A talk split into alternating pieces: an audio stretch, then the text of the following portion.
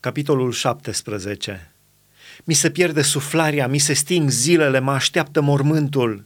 Sunt înconjurat de batjocoritori și ochiul meu trebuie să privească spre ocările lor.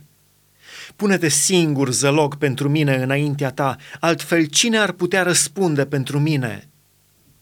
Căci le-ai încuiat inima în fața priceperii, de aceea nici nu-i vei lăsa să biruie. Cine dă pe prieteni să fie prădați, copiilor aceluia li se vor topi ochii. M-a făcut de basmul oamenilor și ca unul pe care îl scuipi în față. Ochiul mi se întunecă de durere, toate mădularele mele sunt ca o umbră. Oamenii fără prihană sunt înmărmuriți de aceasta și cel nevinovat se răscoală împotriva celui nelegiuit.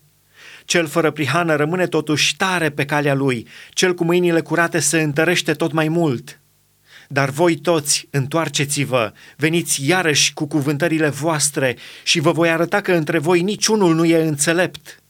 Ce? Mi s-au dus zilele, mi s-au nimicit planurile, planurile acelea făcute cu atâta iubire în inima mea.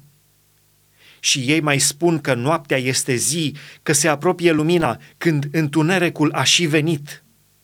Când locuința morților o aștept ca locuință, când în întuneric îmi voi înălța culcușul, când strig gropii, tu ești tatăl meu și viermilor, voi sunteți mama și sora mea, unde mai este atunci nădejdea mea?